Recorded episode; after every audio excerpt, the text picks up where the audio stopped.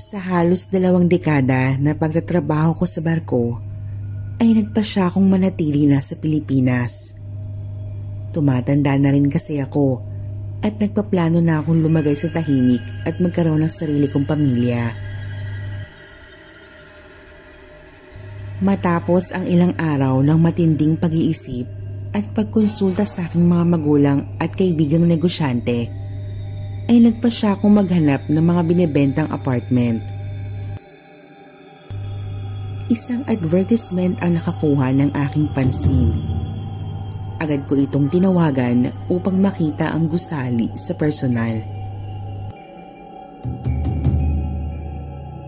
Medyo may kalumaan na ito pero bagong renovate at pintura. Isa pa, nakuha lang namin iyon sa mas murang halaga kumpara sa mga ibang binibentang apartment. Mayroon itong tatlong palapag na may apat na unit sa bawat floor. Sa tingin ko ay naka-jackpot kami dito dahil may kasama na rin mga tenants ang apartment. Sa aking pagbisita sa lugar, ay wala naman akong napansing kakaiba. Mababait naman ang mga naupa pati ang mga kapitbahay. Nung una ay maganda ang takbo ng pananatili ko sa Pilipinas. Nagpropose na ako sa aking nobya at nagbukas ng restaurant. Isang araw ay nagpunta ako sa apartment para kamustahin ang mga tenants kung may problema ba sa mga unit na kailangan ng maintenance. Ah, yung lababo kung mabagal lumubog ang tubig. Uwi ka ng isang ginang sa second floor. Sa third floor naman ay nakausap ko ang isang lalaking tenant. Siguro yung mga ligaw na kaluluwang hindi matahimik dito sa apartment. Natawa ko sa pag-aakalang nagbibiro ito pero napansin kong hindi siya nakatawa o nakangiti man lang. Doon ko napag-alaman na may mga kaluskos at panaghoy silang naririnig doon sa may third floor, lalo na kapag sasapit ang alas dos ng madaling araw. May white lady rin daw na tumatambay sa may hagdan at nagpapakita sa ilang mga tenants. Hindi naman ako nakakakita kaya hindi rin ako basta naniwala. Ang mahalaga ay andun pa rin sila at nagbabayad ng upa sa tamang oras. Makalipas lamang ilang buwan ay nagsimula lang dumating ang sunod-sunod na kamalasan sa buhay ko. Una ay nakipaghiwalay sa akin ng girlfriend ko dahil hindi pa siya handang magpakasal. Pangalawa ay may mga nanloob sa restaurant ko at malaki ang nakuhang pera. May umalis pang dalawang tenant sa third floor kaya problemado ako nung panahon na yun.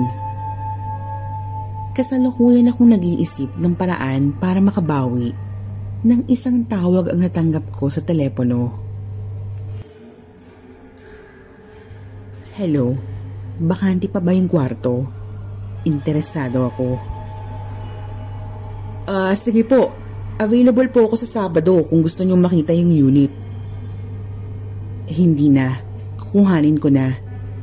Pakisend sa email ko yung account number at ihulog ko na ang advance at deposit. Siya nga pala, dalawang kwarto ang uupahan ko. Pakilista tong email ko.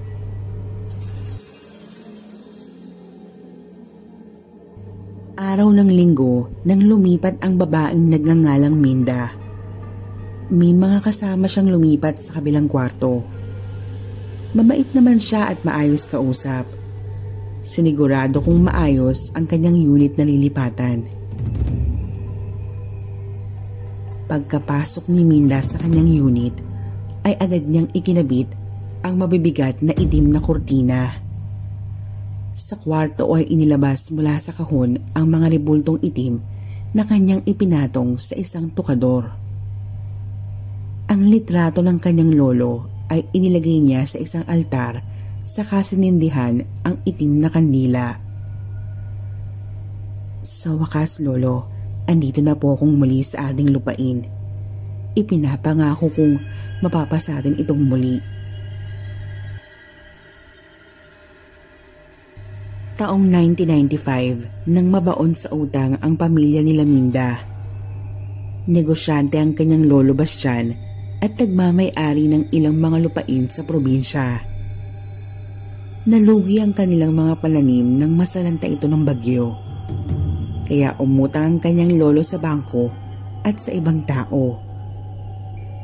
Nalulong naman sa sugal ang pangalay nitong anak kaya ilang milyon ang nawala sa kanila.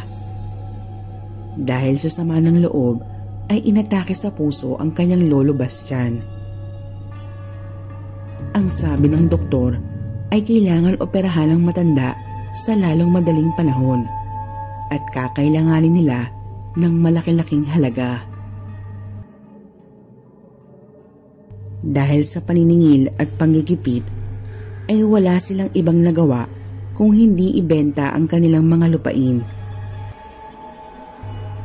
Nasa ospital noon ang kanyang lolo na makiusap ito sa kanyang mga anak na huwag ibenta ang lupang kinatitirikan ng apartment ngayon. Iyon kasi ang unang naipundar niya at natitirang maipamamana para sa kanyang mga anak. Pero dahil nangangailangan, ay lumapit sila sa kasosyo ng kanyang lolo para ibenta ang lupa. Pero imbis na tumulong, ay ginipit sila nito at binili ang lubain sa mababang halaga. Pasalamat nga kayo, binili ko pa yan. May utang pa sa akin yung ama mo. Wika ng mayabang na lalaki sa kanyang tsuhin. Hindi na sila umimik at tinanggap na lang ang pera. Naoperahan ang kanyang lolo at nabuhay pa ng ilang taon. Ngunit nang malaman nito na ibinenta nila ang lupa, ay nagalit ang matanda at hindi na muling nagsalita hanggang sa bawian ito ng buhay. Isang gabi, nang maalimpungatan si Minda at nakita ang ginawa ng kanyang ina at mga kapatid nito. Gumawa sila ng bilog na may kandilang nakapalibot at magkakahawak ang kamay habang nakapikit. Sabay-sabay silang nagsasalita na para bang nagdarasal sa hindi niya maintindihan na lengguwahe. Pagkalipas ng ilang taon, ay doon niya nalaman na ang kanyang pamilya ay miyembro pala ng isang kulto. Gamit ang itim na kapangyarihan ay isinumpa nila ang sinumang magmamay-ari ng lupain na yon na mamalasin habang buhay. Sandamakmak na kamalasan ang dumating sa buhay ng kasosyo ng kanyang lolo. Nabaon ito sa utang kaya ibinenta rin ang lupa. Ganoon din ang nangyari sa mga sumunod na nagmay-ari nito hanggang sa tinayon ito ng motel pero nalugi din kaya ang huling nagmay-ari ay nagpatayo ng apartment. Bagamat hindi nalugi ang huli, ay sunod-sunod na nagkasakit ang pamilya nito. Kumonsulta sila sa isang feng shui expert at nagsabi na ang lupa na kinatitirikan ng apartment ang siyang nagbibigay malas sa kanila kaya napilitan silang ibenta muli ang apartment kahit sa murang halaga. At ang huling nakabili at nagmamay-ari ngayon ng apartment ay walang iba kung hindi ako. Patuloy na naging mailap ang swerte sa buhay ko. Kaya wala akong ibang nagawa kung hindi isara ang restaurant at nagdesisyong muling sumampa ng barko. Ilang buwan na akong nag-aantay pero wala pa rin tawag ang agency ko. Ang tanging pinagkukuhanan ko ng pera ay ang naipon ko at ang mga binabayad sa upa ng mga tenants sa apartment. Isang hapon, Nang magawi ako sa apartment, ay nakita ko yung lalaki sa may third floor. Ayon sa kanya, ay mas lalong dumalas ang pagpaparamdam ng mga espiritong ligaw. Wala naman daw iyon sa kanya, pero nangangamba siya na baka matakot ang ibang mga tenants at magsialisan. Dumating na nga ang araw na kinatatakutan ko. Isa-isa nang nagsisialisan ng mga tenants ko at yung isa pa ay hindi nagbayad ng upa. Isang tawag ang aking natanggap mula sa aking pamilya. Dinapuan ng malubhang sakit ang aking ama. Ano ba naman to? Bakit sunod-sunod na kamalasan ang nangyayari sa buhay ko?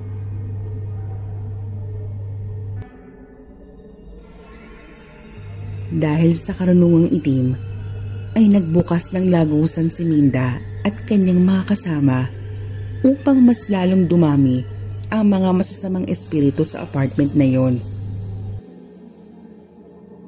Kinagabihan, dahil sa naririnig niyang kaluskos at ingay, ay lumabas yung lalaki sa third floor. Sa maliit na butas sa may pinto ay hindi niya maiwasang mapasilip sa unit ni Laminda. Ito ay bahagyang nakabukas kaya dahan-dahan siyang pumasok at nakaramdam ng takot sa kanyang nakita. May nakabaligtad na krus at may itim at pulang kurtina. May mga litratong nakapaskil sa dingding at may mga simbolo ng kasamaan sa palibot ng kwarto. Agad siyang lumabas pero huli na ang lahat. Nasa pintuan si Minda na nakasuot ng itim na tela saka siya tinitigan. Anong ginagawa mo dito? Hindi niya maigalaw ang kanyang katawan hanggang sa tuluyan na siyang malagutan ng hininga.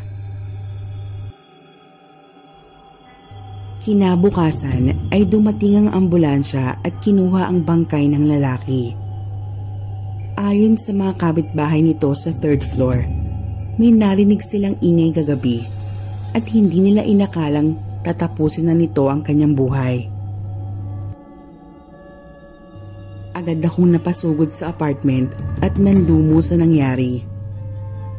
Paano pa may uupa ngayong may namatay na sa kwartong iyon? Napaupo na lang ako at naiyak. Nilapitan naman ako ni Minda saka pinainom ng tubig. Hindi ko alam pero nasabi ko sa kanya ang aking mga pinagdaraanan. Kung iyong mamarapatin, nais ko sanang makatulong. Gusto kong bili ng apartment na ito pero sa hindi malaking halaga. Hindi naman ako mayaman.